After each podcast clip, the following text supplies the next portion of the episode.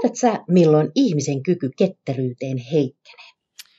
No mä pelaan ikämies jalkapalloa ja itse asiassa koko ikäni on pelannut ja siinä kyllä on kiusallisen hyvin havainnut, että jossain vaiheessa ainakin se ketteryys heikkenee, mutta mut niin, mä en tiedä, onko se sitten joku yksi hetki, jolloin se tapahtuu vai onko se, onko se tämmöinen lineaarinen muutos. Hmm, ihan mielenkiintoista. Mutta hei tuttuun tapaan, tätä asiaa me pohditaan myös meidän tämän päivän vieraamme kanssa.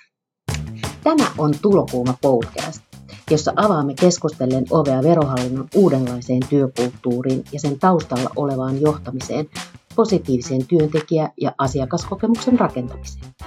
Meidän vieraanamme on tänään ylijohtaja Ari Mäkelä, ja mun nimi on Hanne Lotsari, veron viestiä, ja kanssani mikrofonia jakaa Jussi Miettinen, virkamiesverolta hänkin ja vapaalla vantaalainen farmari.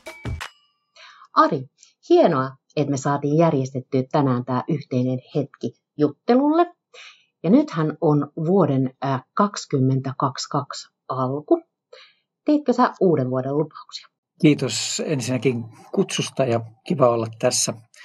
Ja mä en tehnyt mitään uuden vuoden lupauksia, koska ne on kuitenkin tehty rikottaviksi, niin ei, ole, ei ollut tapana tehdä mm. uuden vuoden lupauksia. Okei, näinhän se menee vähän.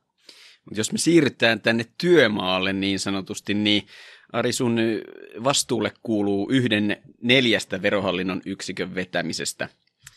Mutta ennen kuin me sukelletaan syvemmälle tuohon sun vastuukenttään, niin voisit sä kertoa hieman sun taustaa? Miten sinustakin tuli verolainen? No kuule, tota, ö, elettiin 80-luvun loppua ja mä opiskelin oikeuksessa Helsingissä ja jotenkin sitten siinä alkoi hurahtamaan, että tämä verotus on aika mielenkiintoinen juttu. Ja, ja tota, sitten lähdin myöskin tekemään syventäviä verotuksesta. Ja jo, oikeastaan niin kuin mä, mulla ajatuksena oli, että, että verokonsultiksi mä sitten isona kasvan, mutta tulin tänne verohallintoon katsomaan aidan tältä puolelta tätä maailmaa. Ja jostain kumman syystä tämä olikin tälläkin puolella kovin mielenkiintoista. Ja sitten kun siinä asiat, asiat niin kuin eteni mukavasti, niin sitä pääsikin semmoisiin tehtäviin ja pikkuhiljaa niin kuin aina uusia haasteita näin ja nyt ollaan tässä. Mikä sun ensimmäinen tehtävä oli verohallinnossa? Mä tulin tekemään henkilöverotusta ihan, ihan niin kuin sieltä paperimaailmassa mappeja eteen ja sieltä ilman mitään päätteitä tai tietokoneita, vaan ihan siitä paperilla ja henkilöasiakkaiden tuloverotusta. Hmm. Pieni nyanssi. Onko enää muuten mappeja yhtään missään? Kai niitä jossain on, mutta ei verotuksessa. aivan, aivan. Mutta hei, sullahan on pitkä kokemus johtamisesta ja sä oot, vois sanoa ihan oikeasti niin kuin johtamisen ammattilainen. Kuinka monta vuotta on tullut näitä johtamistehtäviä jo sulla? Hmm.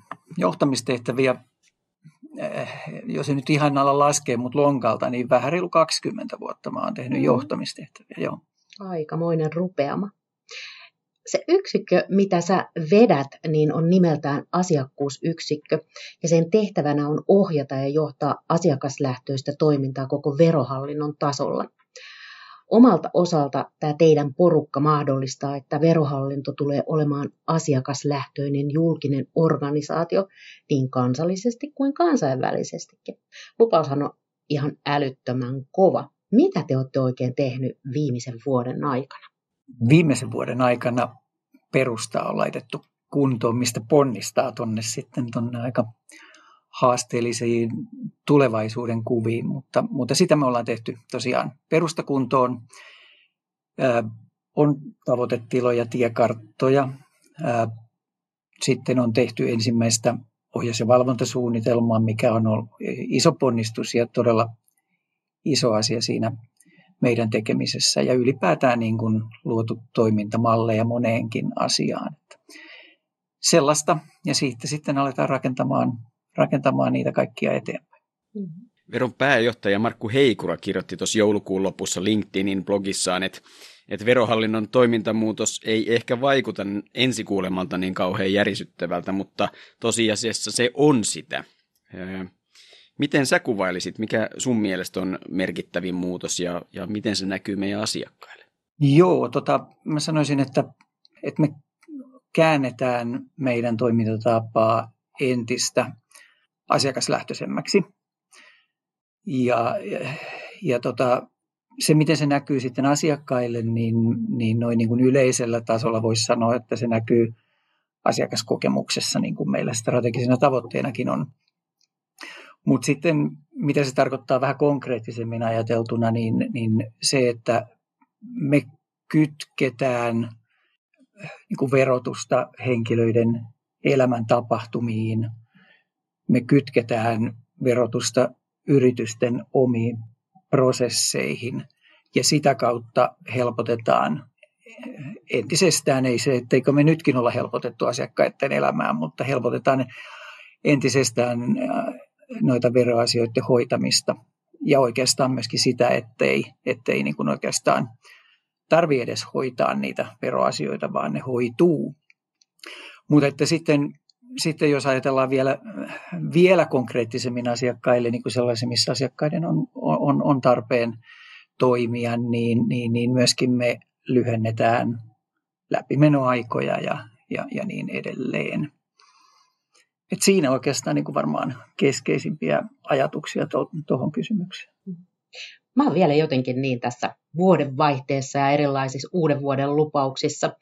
Lehdethän pursua näitä erilaisia elämäntapaan ja ylipäätänsä elämään liittyviin muutoksiin. On liikunnan lisäämistä ja laihdutusta ja riittävää nukkumista. Mutta miten sä näet tämän teidän yksikön toiminnan, jos ajatellaan vaikka viiden vuoden säteellä, niin minkälaisia muskeleita ja laihdutuskuuria ja erilaisia muita mindfulness-juttuja te tässä olette tehneet ja milloin sä toteat, että hei, nyt ollaan onnistuttu? Joo, äh, ensinnäkin varmaan on hyvä, hy, hyvä niin kuin todeta, että me tehdään hyvin pitkäjänteistä työtä ja sillä tavalla sellaisia niin kuin low hanging fruitsia ei ihan helppo ole ottaa, koska verohallinto on kuitenkin aika pitkälle, pitkälle niin kuin kehittynyt, Mut, mutta tota, jos mä ajattelen oman yksikön osalta sitä, että miten, mitä se voisi näkyä, niin, niin mä sanoisin jotain sen tyyppisiä, että yhteistyö äh, siis meidän yhteistyö asiakkaiden kanssa ja sidosryhmien kanssa on, on niin kuin vielä merkittävästi arkipäiväisempää kuin se on nyt. Sitten noin, mitä mä mainitsin noista tiekartoista, niin ne on tehty entistä vahvemmin asiakkaiden ja sidosryhmien kanssa. Ja myöskin ehkä sellainen, mikä, mitä tänä päivänä tehdään aika vähän, niin yhteistyö muiden viranomaisten kanssa – on jo niin kuin selvästi pidemmällä, että asioita katsotaan ylivirastorajojen sieltä asiakkaan näkökulmasta, että, että tämän tyyppisiä asioita. Mutta sitten jos ajatellaan tätä niin kuin isompana kokonaisuutena, mitä varten me ollaan olemassa, niin tietysti se asiakkaiden tyytyväisyyshän on, on ja, ja positiivinen asiakaskokemus, mitä varten me ollaan, ollaan olemassa. Ja, ja tota, sen osalta niin ää, ne asiakkauslähtöisyyden tavoitteet ja mitä, mitä saatu aikaan asiakkaille, niin nehän, nehän ratkaisee. Niitä on tässä vaiheessa vielä, vielä tarkemmin mahdotonta kuvata, mitä jo tuossa vähän aikaisemmin sanoinkin. Ja viiden vuoden päästä niin varmaan osittain ne näkyy, osittain ne ei vielä näy. Tarkoittaa ihan sitä, että monet meidän näistä kehittämis, kehittämisasioista on vaatii niin pitkän aikaa, että, että viisi vuotta jopa on lyhyt aika siihen. Että erityisesti kun katsotaan tuolta noita, mitä on yrityspuolella menossa, niin, niin sanotaan, että viiden vuoden päästä näkyy jotain, mutta ei ehkä vielä sitä, mihinkä me ihan kaiken kaikkiaan ollaan, ollaan sitten menossa. Että vois, vois kai sanoa, että yleensä sanotaan, että tämä ei ole, tämä ei ole niin tämmöinen pikamatka, vaan on, on, on maratoni, mutta mun mielestä se kliseekin on vähän heikko tähän, koska maratonikin kestää vain muutamia tunteja, että, että tota, sanotaan, että meille viisi vuottakin on kohtalaisen lyhyt aika. Niin, maratoni loppuu joskus ja tämä meidän duuni varmaan kyllä jatkuu, jatkuu jo ehkä loputtomiin. Varmasti näinkin, varmasti näinkin. Mm. Mutta miten sä näet esimerkiksi sen, että, että kun asiakaskokemus on kuitenkin semmoinen driveri, mikä, mikä on, on tosi tärkeä jokaiselle yritykselle ja organisaatiolle, mutta myös se, että ihmisten niin kun, ää, mielipiteet vaihtuu aika nopeeseen tahtiin, tuntuu nykymaailmassa, niin, niin tota, minkälaista kyvykkyyttä se vaatii esimerkiksi tällaiselta hallinnolta kuin verohallinto? Siis tarkoitat, minkä, siis tarkennatko hiukan, minkälaista kyvykkyyttä? Niin, niin, eli se, että, että kun tuntuu, että tuulen suunta vaihtuu aika nopeasti ja ihmisten mielipiteet ja se, että ollaanko tyytyväisiä johonkin asiaan tai sitten ei, niin, niin tota, sehän on aikamoista temppuilua nyt tässä esimerkiksi someajassa, niin miten nopeasti ja notkeasti tai minkälaisia työkaluja siihen on, että mm. pystytään niin kuin joo, tätä. Joo, niin kuin tässä lähdettiin mm. liikkeelle, mm. niin kuin aloitit ketteryydestä, niin ehkä mm. näissä, näissä tämmöisissä isoissa muutoksissa, mitä me ollaan tekemässä, niin mm. niissä ei ehkä se, että niitä tehdään ketterällä tavalla, mm. mutta se, että, mm. että minkälaisessa aikaikkunassa tämmöiset niin kuin verotuksen mm. kokonaisuudessaan menettelyt mm. liikkuu, niin ne on, ne on aika, aika pitkäaikaisia muutoksia ja ei me, me ei ihan voida mennä tuuliviirin tavoin sillä tavalla, että mi, mistä tuulee missäkin kohtaa, mm. niin käännetään, että sillä tavalla nämä järjestelmät ei muutu. Joo, kyllä, kyllä. Me voitaisiin varmaan sanoa, että, että niin sinä ja asiantuntijaseni istutte melko massiivisen tietopankin päällä.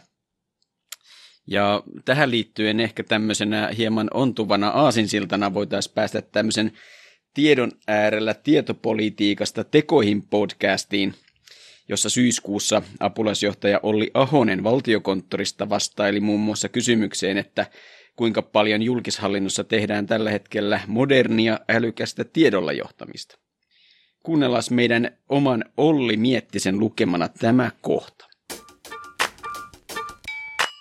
Valtiokonttorissa tehtiin tutkimus julkishallinnon tiedolla johtamisen tilasta – Valtaosa julkishallinnon organisaatioista on melko alkuvaiheessa tiedolla johtamisessa ja esimerkiksi tekoälypotentiaalin tutkimisessa ja vision muodostuksessa.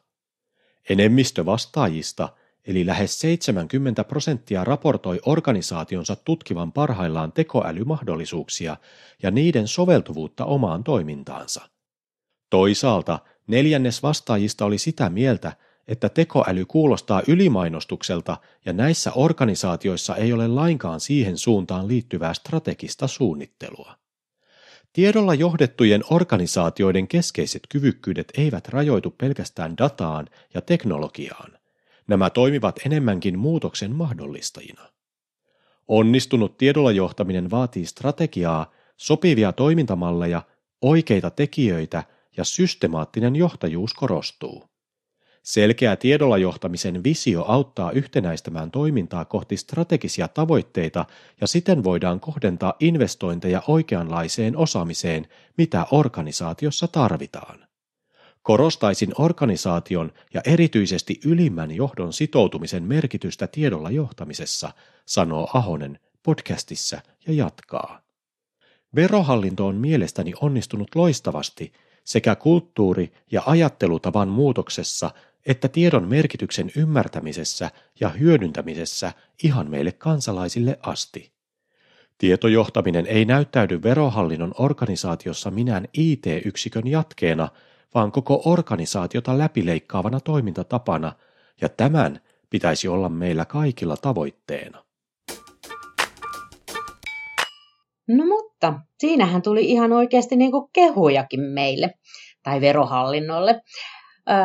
Mutta tuossa mainitussa tutkimuksessa toimintakulttuurin muutos tunnistettiin ensisijaiseksi haasteeksi tiedolla johtamisessa.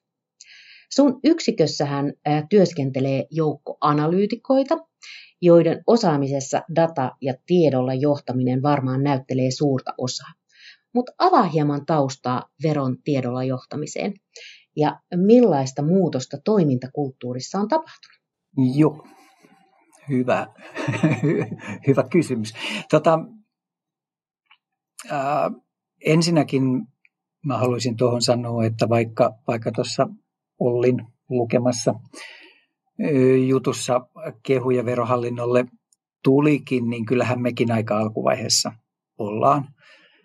Ja aika lailla pitkälti se ää, alkuvaiheessa oleminen johtuu siitä, että se on aika paljon kesken tämä tiedo, tiedon saanti, eli, eli tota, tiedon puute, jolla, jolla johtaa.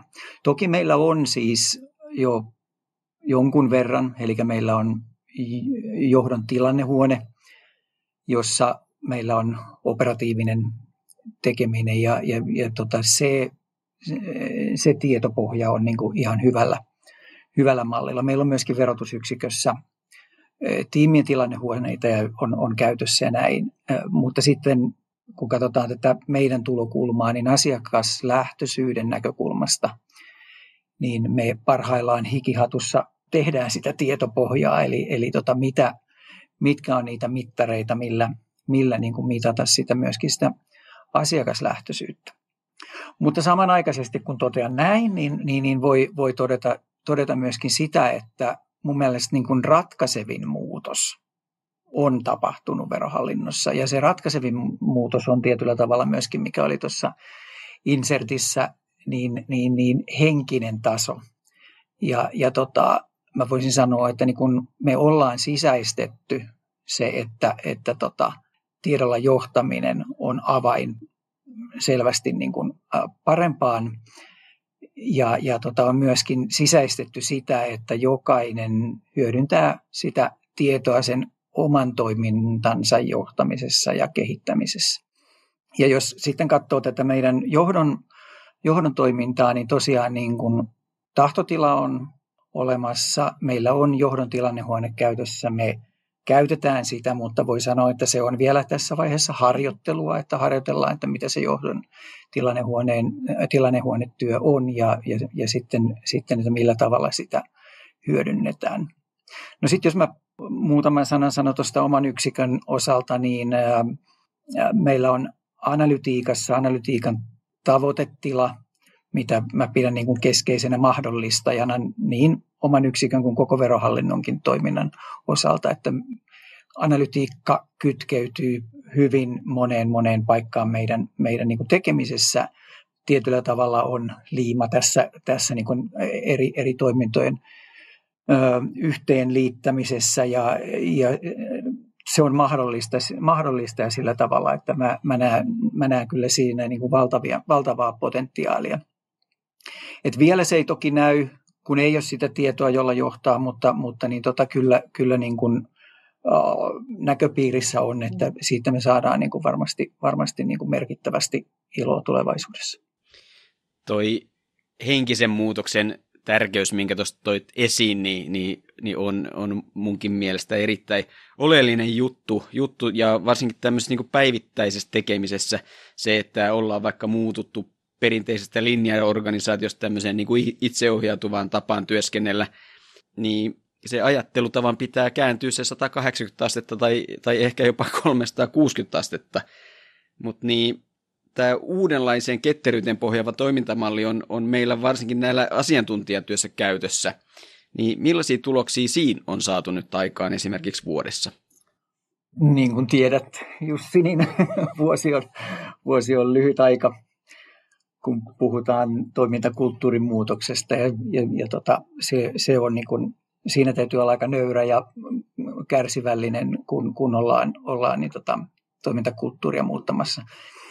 Uh, juuri näitä ketterän toimintatapojahan me ollaan, ollaan tota, monessakin tiimissä otettu käyttöön, käyttöön tämän vuoden aikana. Jaettua johtajuutta ollaan, ollaan niin kuin harjoiteltu tässä, tässä monessakin, monessakin tiimissä ja parhaillaan harjoitellaan sitä et kaikkia tämän tyyppisiä asioita, mitä liittyy siihen ihan itseohjautuvuuteenkin. Mutta että se, että mahdotonta sanoa, että mitä, mitä nyt vuodessa on saatu aikaiseksi, mutta sen sijaan, että mä vastaan sulle tuohon kysymykseen Kanada, niin mä vastaan sulle 23 prosenttia. ollakseni tarkka. Hyvä, se selkeästi on parametrit kohillaan. Oikein hauskaa. Mutta hei, mennään tuohon ketteryyskyssäriin, minkä tuossa alussa heitin. Eli siitä ihmisen fyysisestä ketteryydestä, niin onhan siitä nyt tehty tutkimus, tutkimuksia, jos jonkinlaisia, ja eikö se näin ole, että 450 hujakoilla niin tota, luontainen ketteryys kyllä heikkenee itse kullakin. Ja sitten taas toisaalta, niin kuin tässä alkutalvessa ollaan jo myös varmaan jokahinen saatu kokea, että tiet on liukkaita ja ketteryydestä on kyllä hyötyä, eli se on niin kuin kallisarvoinen ominaisuus, josta pitää pitää huolta. Se suojaa meitä muun muassa niiltä kaatumisilta. Ja ketteryyttähän voi ylläpitää erilaisin toiminnon, vaikka peuhaamalla tai päämäärättömällä juoksemisella tai hyppimisellä tai, tai sitten niin meikäläinen potkupalloa pelaamalla. Et mitenkäs tämä veronketteryys, voisit sä avata Ari hieman, hieman vielä lisää, että onko kyseessä päämäärätöntä juoksentelua tai peuhaamista vai mitä? Toivottavasti ei ole päämäärätöntä niin juoksentelua. Ehkä mä sitä lyhyesti sanoisin niin, että, että se ei ole läpeensä suunnittelua, että me suunnitellaan maailma valmiiksi, valmiiksi ja tehdään tehdään niin kuin yksityiskohtia pitkälle, pitkän tähtäimen suunnitelmia ja, ja, ja sitten lähdetään sitä, sitä niin kuin to, toteuttamaan. Että tietenkin tärkeää on se iso kuva, mihin, mihin me ollaan, ollaan menossa, että se täytyy olla kirkkaana, että mitä ollaan, ollaan tavoittelemassa. Mutta sitten se ketteryys on enemmän, enemmän sit just sitä, että mennään kokeilemalla eteenpäin. Ja, ja niin kuin samalla muodostetaan siinä kokeilemisen ja tekemisen yhteydessä sitä, että mikä, minkälaiseksi se sitten muodostuu, kun me mennään sinne kohti sitä tavoitetilaa. Ja sitten toisaalta niin kuin sitä, että retroillaan tai reflektoidaan sitä mennyttä tekemistä ja sieltä sitten taas niin kuin katsotaan, että miten meni, miten me parannetaan sitä juoksua tai miten, miten, miten se nyt sitten kuvaisikaan. Ja, ja sitä, sitä kautta tulee niin kuin oikeastaan sitä ketteryyttä siihen tekemiseen. Mm-hmm. Mutta me tiedetään, hei Ari, että sä oot intohimoinen laskettelija ja että sulla kyllä varmaan sitä ketteryyttä sen puitteissa ainakin löytyy erittäin hyvin. Mutta mitä sä sanot, voiko vielä vähän vanhemmalla iällä oppia laskettelemaan ja mistä löytyy ne parhaat rinteet? tuo voisi sanoa, että mä en tiedä, voiko oppia vanhempana laskettelemaan, kun mä opettelin junnuna. Niin. Okay, mutta, tota, okay. mutta, mutta joo, siis, leikki, leikki, äh, siis mä uskon, että pystyy. Että siihen pitää tietysti olla malttia ja oikeastaan niin kuin aakkosetkin, niin, niin sekin myöskin alkaa aalla. Mm. Ihan niin kuin lapsenakin tai nuorenakin, niin myöskin vanhempana se alkaa aalla san, A-sanalla, eli aura. Mm, niin aura, okay. aurasta lähdetään liikkeelle ja sitten sen auran kanssa niin kuin sillä hillitään vauhtia ja opetellaan tasapainoa ja niin edelleen. Niin tota, siitä, se, siitä se lähtee, eli siis uskon, että kyllä millä, millä iällä tahansa oppii kyllä laskettelemaan ja, ja tota, se sitten, että missä on parhaat, niin minulle parhaat on Itävallassa mm. ainakin, että, että mä suosin Itävaltaa. Ja äh, jos ajatellaan juuri tota, että perheessä on vaikka kokeneita laskijoita ja sitten on sellaisia, jotka haluaa aloittaa alusta, niin sieltä löytyy samasta laskettelukeskuksesta oikein hyvin sellaisia, että on sekä aloittelijoiden mäkiä, että on, on sitten sellaisille, jotka on rinnetykkejä. Mm, eli ei kaikki mustaan rinteeseen niin. Ei kaikki heti mustaan rinteeseen, joo, ei, ei, ei. Että yksi kaveri vietiin semmoiseen paikkaan joskus mennä, mennä vuosina ja sanottiin, että no niin, tuu perässä. Niin no, siitä ei, ei, se laskettelu loppuu aika nopeasti siihen, jos on ensimmäistä kertaa rinteessä joutuu liian vaikeisiin paikkoihin. Mm. Ja olisiko tämä vähän samaa muuten tässä heimomaisessa ketterässä työskentelyssäkin, ettei heti voi niin kuin, ottaa koko palettia käyttöön, vaan askel kerralla. Juuri näin, kokeilemalla pikkuhiljaa ja, mm. niin kuin justiin jatkuvasti parantamalla, niin sieltä mm. se hyvä tulee. Näinpä juuri. Mm. Oliko tämä Hanna, tämä laskettelukysymys sittenkin tämmöinen analogia? Ei tietenkään ollut. Ihan kaverin puolesta kyselin. okay. niin juuri. No, no joo. Ehkä me nyt hei ollaan lasketeltu ihan riittävästi tässä ketteryyden ja tiedolle johtamisen mustassa rinteessä ja olisi ehkä aika päästä Ari oikeisiin töihin. Paljon kiitos Ari. Kiitos kovasti. Kiitos paljon Naria. Äh, oli tosi kiinnostavaa kyllä kuulla taas äh, tältä kantilta verohallinnon työskentelyä, vai mitä Jussi? Samaa mieltä. Vaikka täällä on jo jonkin aika pyörinyt, niin aina oppii ja kuulee, kuulee jotain lisää ja uutta. Kyllä, kyllä. Eli seuraavaan kertaan. Moikka!